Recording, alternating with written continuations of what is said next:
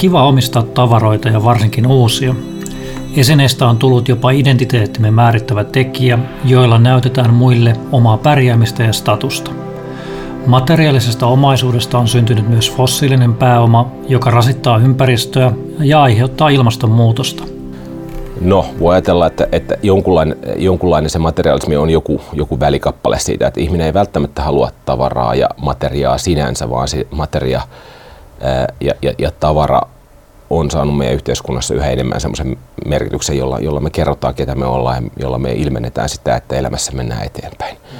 Että on ollut toisenkinlaisia aikoja varmaan, jossa, jossa tota, totta kai tietyt materiaaliset välttämättömyydet on pitänyt hoitaa, mutta ehkä sen ää, materiaalisten hyödykkeiden, erilaisten, erilaisten muiden tämmöisten suoritteiden rooli ei ole ollut ihan sa- samanlainen, että me pystytään hyvin kuvittelemaan maailmaa, jossa, jossa monet asiat hoidetaan, hoidetaan toisellakin tavalla. Eli kyllä se materiaalisemmin korostuminen on varmaan ollut yksi, yksi ilmastonmuutoksen eteenpäin työntävä, työntävä voima ja voi ajatella, että meidän yhteiskunta sen jälkeen, kun me ollaan saatu tämmöiset niin perushyödykkeet hoidettua, ihmisillä on ollut jääkaappia ja tota, lämmintä, lämmintä kotona äh, yöaikaa ja, ja, ja tota, mahdollisuus, mahdollisuus tota, hoitaa tämän tyyppistä asiat kohtuullisen mukavasti, niin ainakin niin teoriassa ajatella, että meillä olisi ollut sen jälkeen edellytykset suuntautua jollakin toisellakin tavalla ja sen viivan vetäminen on tosi vaikeaa. Mikä on välttämätöntä, mikä on hupia.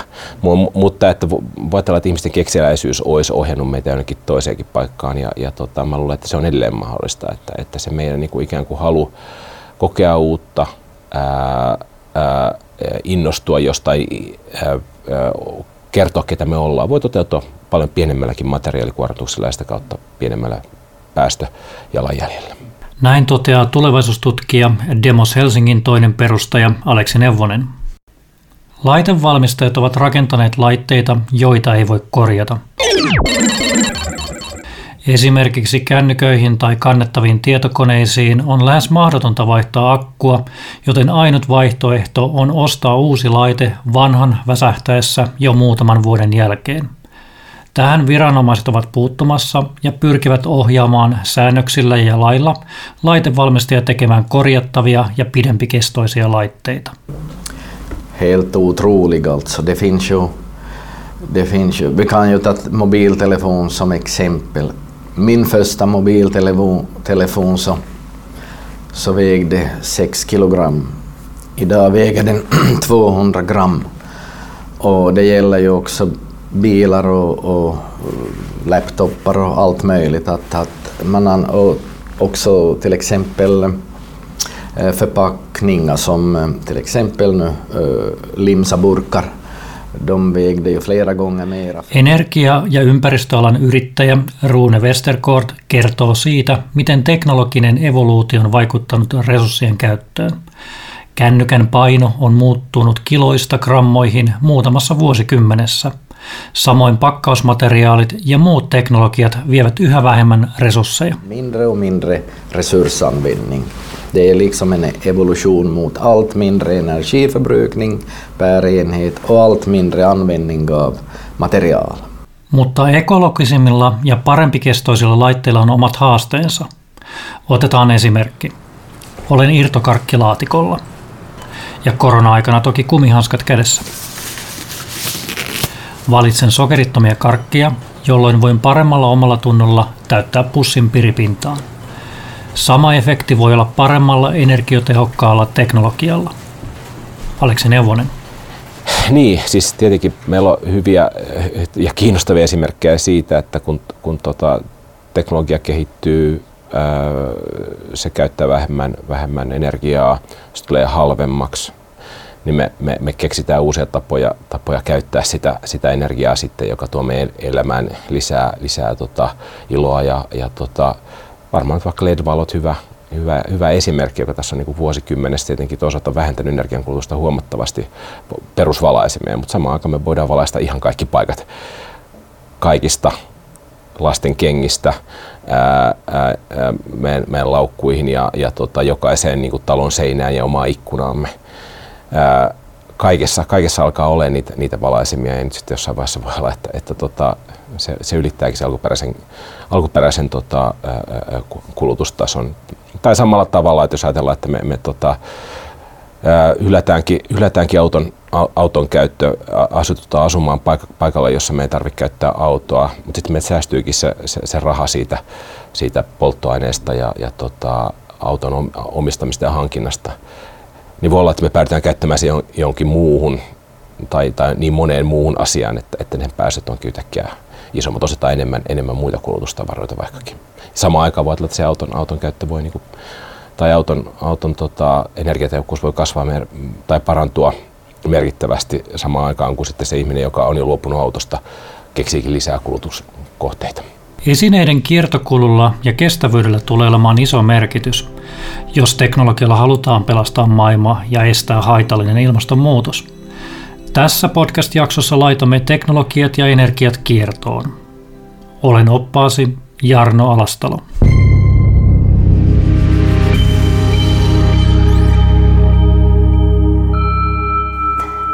jos me mietitään kiertotaloutta niin kuin ihan sieltä pohjimmilta, että mitä se tarkoittaa, niin se kiertotalous ei ole vaan sitä materiaalien kierrätystä, vaan se myös tarkoittaa sitä, että me yritetään pidentää niiden tuotteiden elinkaarta, jolloin kiertotalouden lähtökohtana ei voi olla se, että joka vuosi tulee joku uusi kännykkämalli, jonka kaikki haluaa, vaan se kännykkämalli on joku kymmenen vuoden kestävä tai vastaavaa ja vasta sitten, kun se on oikeasti käyttökelvoton, niin ne materiaalit tulee uudelleen kiertoon.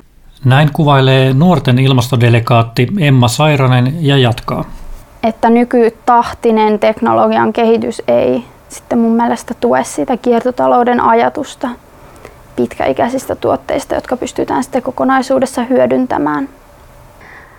Öm, ihan niin kuin vaan konkreettisena esimerkkinä mä just Eilen googlasin, että vaikka läppärin keskimääräinen käyttöikä on vain kolme vuotta, ainakin jonkun lähteen mukaan. Ja sitten mulla on itselläni ollut tässä 13-14 vuoden aikana vain kaksi läppäriä käytössä, niin siinähän on ihan hurjan suuri ero siinä elinkaaressa, mikä on keskimääräinen ja mitä mun tuotteilla on ollut. Eli on näissä tuotteissa ainakin miettinyt sitä, että en halua ostaa uusia tuotteita sen takia, että niissä on joku uusi ominaisuus, vaan mä haluan, että ne mun tuotteet pysyy käytössä niin pitkään kuin mahdollista. Ja siinä ei ehkä taustalla ole ollut niinkään se ajatus ilmastonmuutoksesta, vaan enemmän siitä, että mun mielestä on turhaa käyttää niitä resursseja jotenkin hukkaan. Ja mulle on tärkeää se, että tuotteet pysyy käytössä niin pitkään kuin mahdollista sen sijaan, että ostetaan vaan uutta ja uutta. Näin siis Emma Sairanen. Yksi isoista tulevaisuustrendeistä on kiertotalous. Kiertotalous tarkoittaa sitä, että kulutus voi jatkua, mutta muuttaa muotoaan ympäristölle paremmaksi. Silloin syntyy uusia palveluita ja tavaroita, jotka perustuvat jakamiseen ja kierrättämiseen – Olemmeko joskus siinä pisteessä, että kiertotalous tulee pakolliseksi laajemminkin? Sitran asiantuntija Lotta Toivonen. No mä sanoisin niin, että kiertotalous on, on äh, niin kuin tärkeä osa tulevaisuutta, mutta se ei näyttäydy varmastikaan niin kuin tavallisille kuluttajille sen kummemmin. Eli se on enemmän se, se tapa, millä me tehdään niitä asioita ja tuotetaan tuotteita. Eli jos ajatellaan, että nykyinen tuotantotapa perustuu siihen, että me tuotetaan liukuhihnalta koko ajan uutta ja uutta, niin, niin kiertotalous tarkoittaa sitä, että yritykset miettii sen liikeideansa fiksummin, jolloin ne ei tarvitse koko ajan uusia materiaaleja, vaan ne olemassa olevat tuotteet, niiden materiaalit pystytään käyttämään, ottaa talteen ja käyttää uudelleen, jolloin ei tarvitse esimerkiksi digitalisaatiossa kaivaa uusia neitsellisiä metalleja.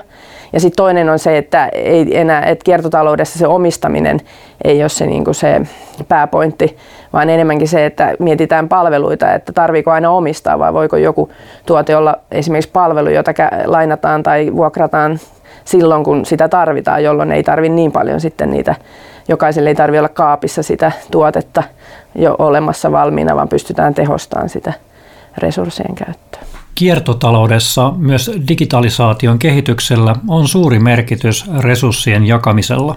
ja sitten kiertotaloudessa niin se luo erilaisten alustojen kautta niin mahdollisuuksia niin jakaa vaikka tavaroita ja myös sitten tällaisten esimerkiksi digitaalisten passien kautta niin voidaan niin kuin kerätä materiaaleja, materiaalitietoja jo suunnittelu- ja valmisteluvaiheessa, niin tiedetään sitten, että esimerkiksi, että miten ne tulee kierrättää tai mitä materiaaleja niissä on.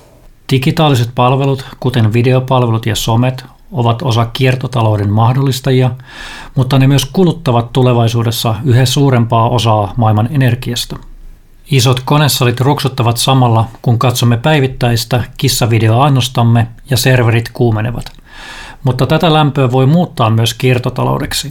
Aalto-yliopiston vieraileva tutkija Matti Pärssinen on tutkinut aihetta. Me erityisesti tutkittiin tätä niin hukkalämmön hyödyntämistä. Datakeskuksessa syntyy tosi paljon lämpöä, siellä on paljon palvelimia, kytkimiä, reitittimiä ja, ja, ja tota, sitä lämpöä syntyy joku 247, 365 ja, ja tota, Mä jotenkin ajattelin sitä, että, että tämä hukkalämmön hyödyntäminen koskettaa niinku uusia datakeskuksia enemmän, että et, et sä et sitä niinku pysty mihinkään vanhaan, vanhaan niinku rakentamaan, mutta tämä ei pidä paikkaansa, vaan, vaan ne laitteistot on kehittynyt tosi paljon ja niinku mikä tahansa datakeskus pystyy, pystyy keräämään hukkalämmön talteen.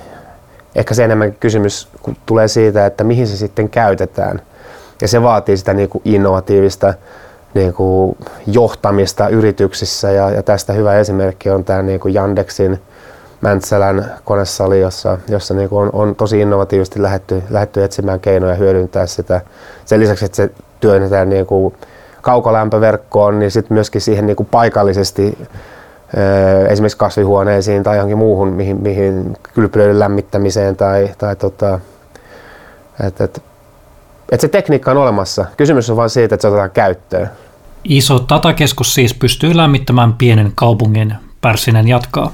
Mä itse työskentelen Telialla ja meillä on siinä Pitäjänmäessä valtava konesali niin, niin, ja, ja, se lämpö on, on niin tarkoitus syöttää tuonne Espoon, Espoon tota, kaukolämpöverkkoon, niin puhutaan siis kymmenistä tuhansista asunnoista, mitä sillä pystytään niin kuin lämmittämään. Et, et, mutta tietysti se riippuu tosi paljon sen datakeskuksen koosta, että et täyteen kalustettuna toi meidän – meidän tota, Pitäjämäen sali on niin 20 megawattia suunnilleen, niin, niin se on valtava määrä, mikä sieltä tulee niin kuin energiaa. Nyt se ei vielä ole täynnä, mutta, mutta sitten täyteen kalustettuna, niin, niin kyllä ne on merkittäviä.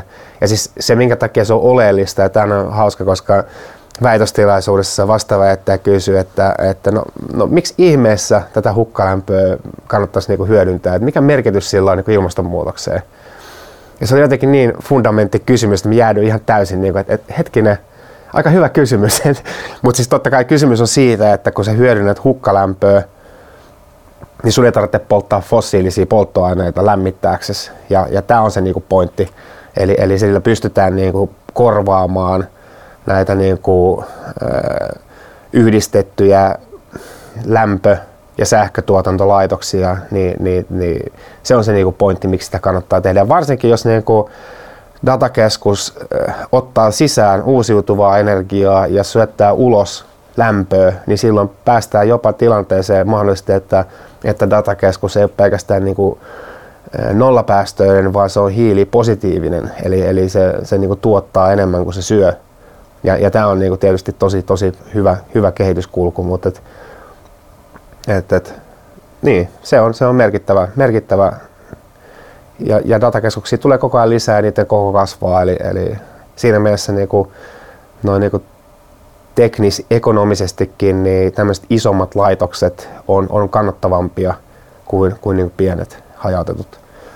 Ja mitä me tehtiin laskelmia yhdessä artikkelissa, niin, niin nämä takaisinmaksuajat näille laitteistoille, puhutaan lämpöpumpuista ja, ja tota, laitteistosta, mitkä syöttää siihen kaukolämpöön, niin niiden takaisinmaksuajat niin kuin on, on niin kuin yhdestä kahteen vuotta, että et se on tosi kannattavaa niin kuin kaikin puolin, kun vaan niin kuin löytyy viitseliäisyyttä tehdä se. Siis kahdessa vuodessa, miksi kaikki datakeskukset eivät kierrätä sitten lämpöä jo nyt?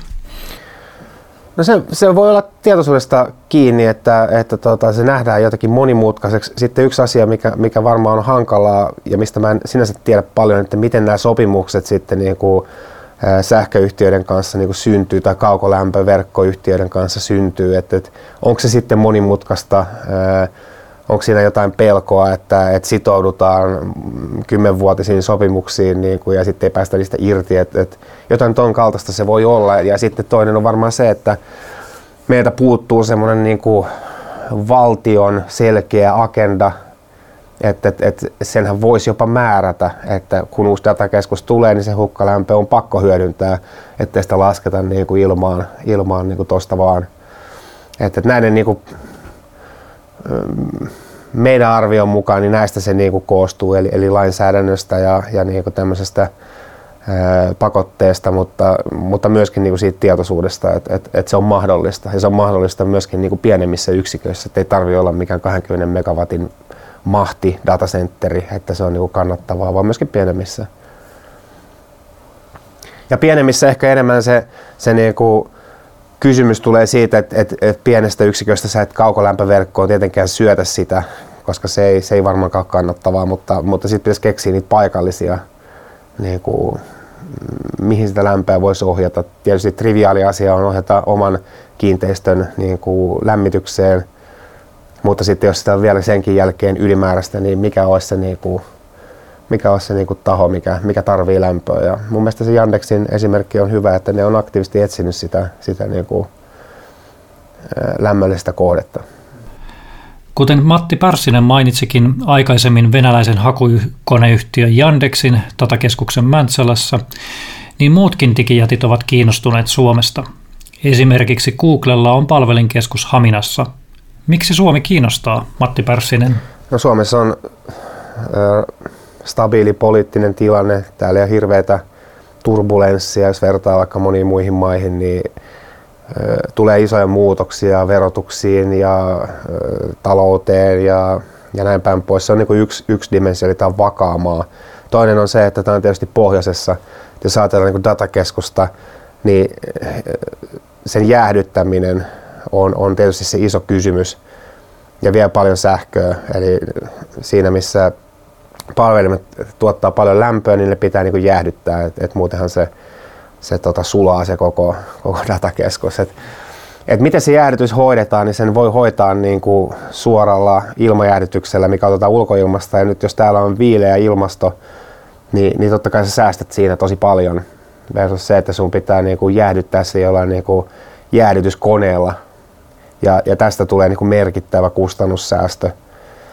Ja, ja tota, kolmas ehkä on se, että täällä on osaamista siihen asiaan, että täällä on niin tosi korkeasti koulutettu porukka, joka pystyy A rakentamaan datakeskuksia ja, ja B ylläpitämään niitä ja ajamaan niitä. Et, et tota, kyllä Suomi on niin tosi, tosi hyvässä asetelmassa tuohon ja, ja sitten myöskin ehkä vielä lisäsin sen, että, että meitä, niin kuin, jos, jos, jos tämä niin vihreä ajattelu on niin kuin datakeskuksen omistajan mieleen, niin täältä löytyy niin kuin uusiutuvaa sähköä joko sertifikaateilla tai sitten rakentaa itse suoraan niin kuin tuulivoimaa tai aurinkovoimaa. Että, se on niin kuin mahdollista ja se niin kuin infrastruktuuri löytyy, millä sä niin kuin teet tämän. Tuossa on niin kuin monia, monia tota, dimensioita, mitkä puoltaa sitä, että Suomeen kannattaa investoida datakeskuksiin. Et ehkä se, mitä me itse on niinku pohtinut ja muutama kerran sanonut, että, että nämä niinku valtavat datakeskukset, että jos me ei kyetä niinku itse tuottamaan sitä uusiutuvaa energiaa, niin sitten ollaan kyllä hankaluuksissa kohta, koska se, että sä niinku tuotat sen energian vaikka, vaikka tota, ostamalla sitä ulkomailta, niin, niin tota, sit sä et voi enää taata sitä, että se on, on oikeasti niin kuin vastaavalla tavalla sertifioitu tai, tai että se on, kapasiteetti on syötetty aidosti niin kuin vihreänä sisään. Et, et, et siinä mielessä niin se omavaraisuus siinä sähkön tuotannossa olisi niin aika tärkeä asia, että et ei niitä loputtomasti voi tänne pystyttää, koska jostain se pitäisi sähkö tullakin. Mahtavaa. Suomi on luvattu maa datakeskuksille, kunhan energiantuotanto varmistetaan ja samalla lähialueen asukkaat saavat kierrätettynä lämpöä, joka toivottavasti on alun perinkin tuotettu fossiilivapaasti. Nyt kun voimme vihreämmällä omalla tunnolla googlailla, niin miten sitten muuten voisi edistää teknologian uudelleenkäyttöä? Jos minä tai sinä tai nuori oppisi korjaamaan edessä olevia esineitä, niin olisiko sillä mitään vaikutusta tulevaisuudelle? Ympäristöteknologiayrittäjä Paul Nix.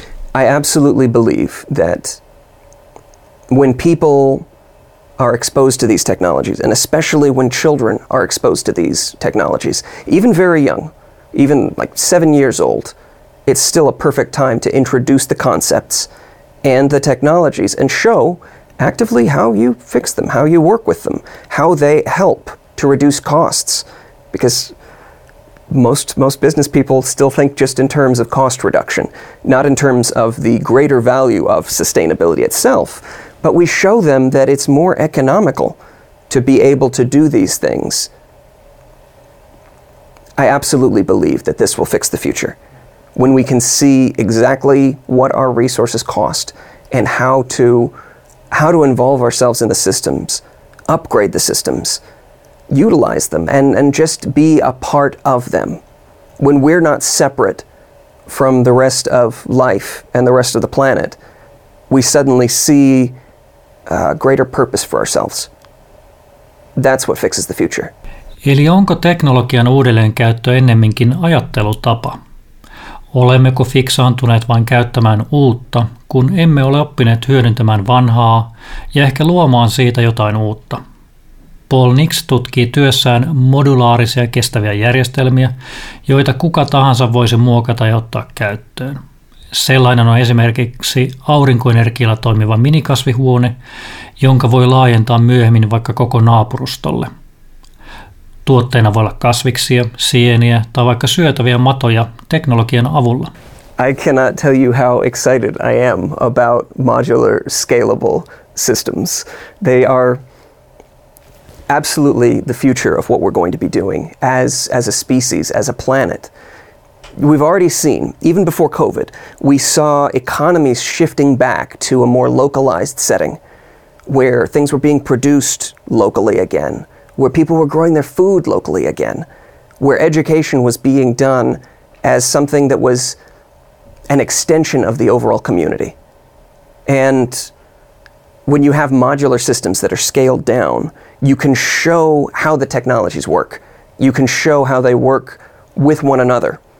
You can get that synchronicity to it and that synergy between different systems. For example, imagine a, a small hydroponic setup so you're growing your own greens, your own vegetables. And attached to it, you also have a small setup that is growing mealworms, which are insect protein, good for pets, good for us, and uh, mushrooms out of, let's say, coffee grounds, which have already been used. And Helsiani, one of the partner companies in our uh, upcoming project, is already doing that. They're already growing the mushrooms locally out of coffee grounds and trying to set an example for other parts of the world to be able to do their own localized mushroom farming. When you have those three systems already working together, you not only are setting carbon with the plants, you're continuing to also do that with the mushrooms. The mushrooms put out carbon dioxide, which the plants use. The mushrooms put out heat, which the plants use and benefit from.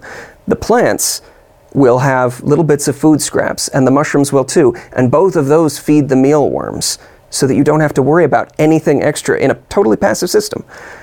The energy to run your hydroponics can come from solar. And any excess energy goes right back on the grid. You can compost any remaining waste, and the composting system would not only produce solid waste that could go back into the mushroom farming, but also liquid leachates, which could go right back into the hydroponic system. It's, it's beautiful when you see these systems working and really really giving you the most of circularity.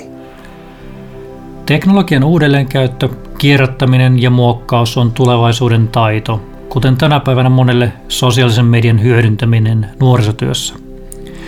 Maker-kulttuurin omaksuminen antaa paljon, varsinkin kun pelissä ei ole sen pienempi panos kuin ilmastonmuutoksen pysäyttäminen ja maailman pelastaminen.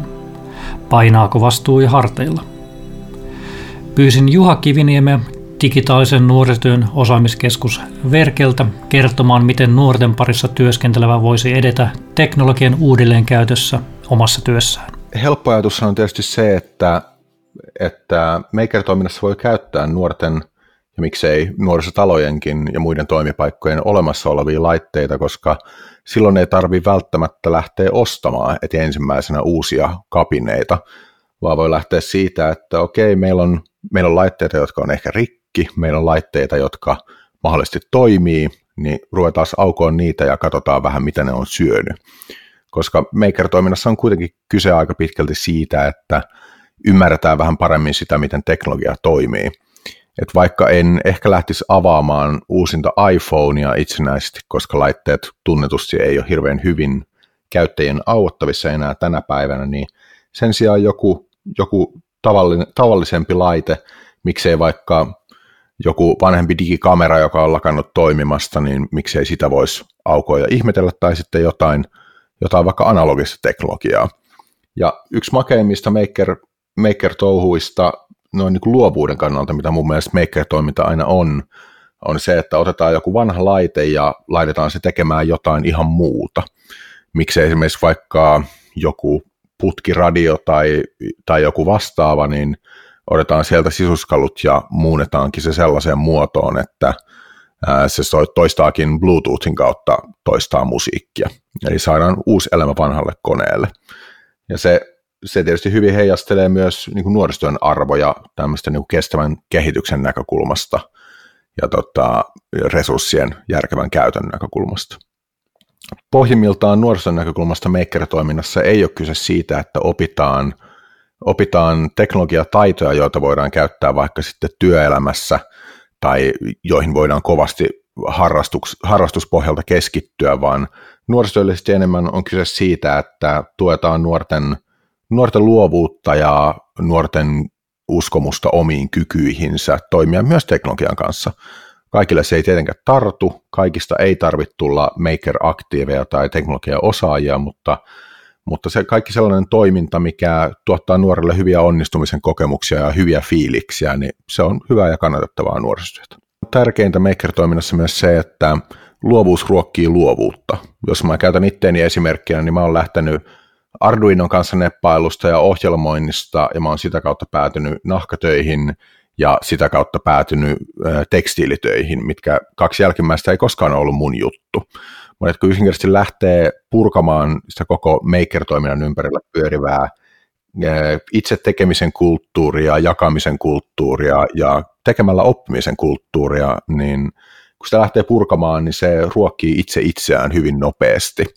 Ja se on sellainen, mitä tietysti soisi kaikille nuorille myös, myös tuotavan, että on on innostunut uude, uusien asioiden kokeilemisesta ja innostunut uusien asioiden oppimisesta. Ja se on tärkeä taito ihan millä tahansa elämäosa-alueella.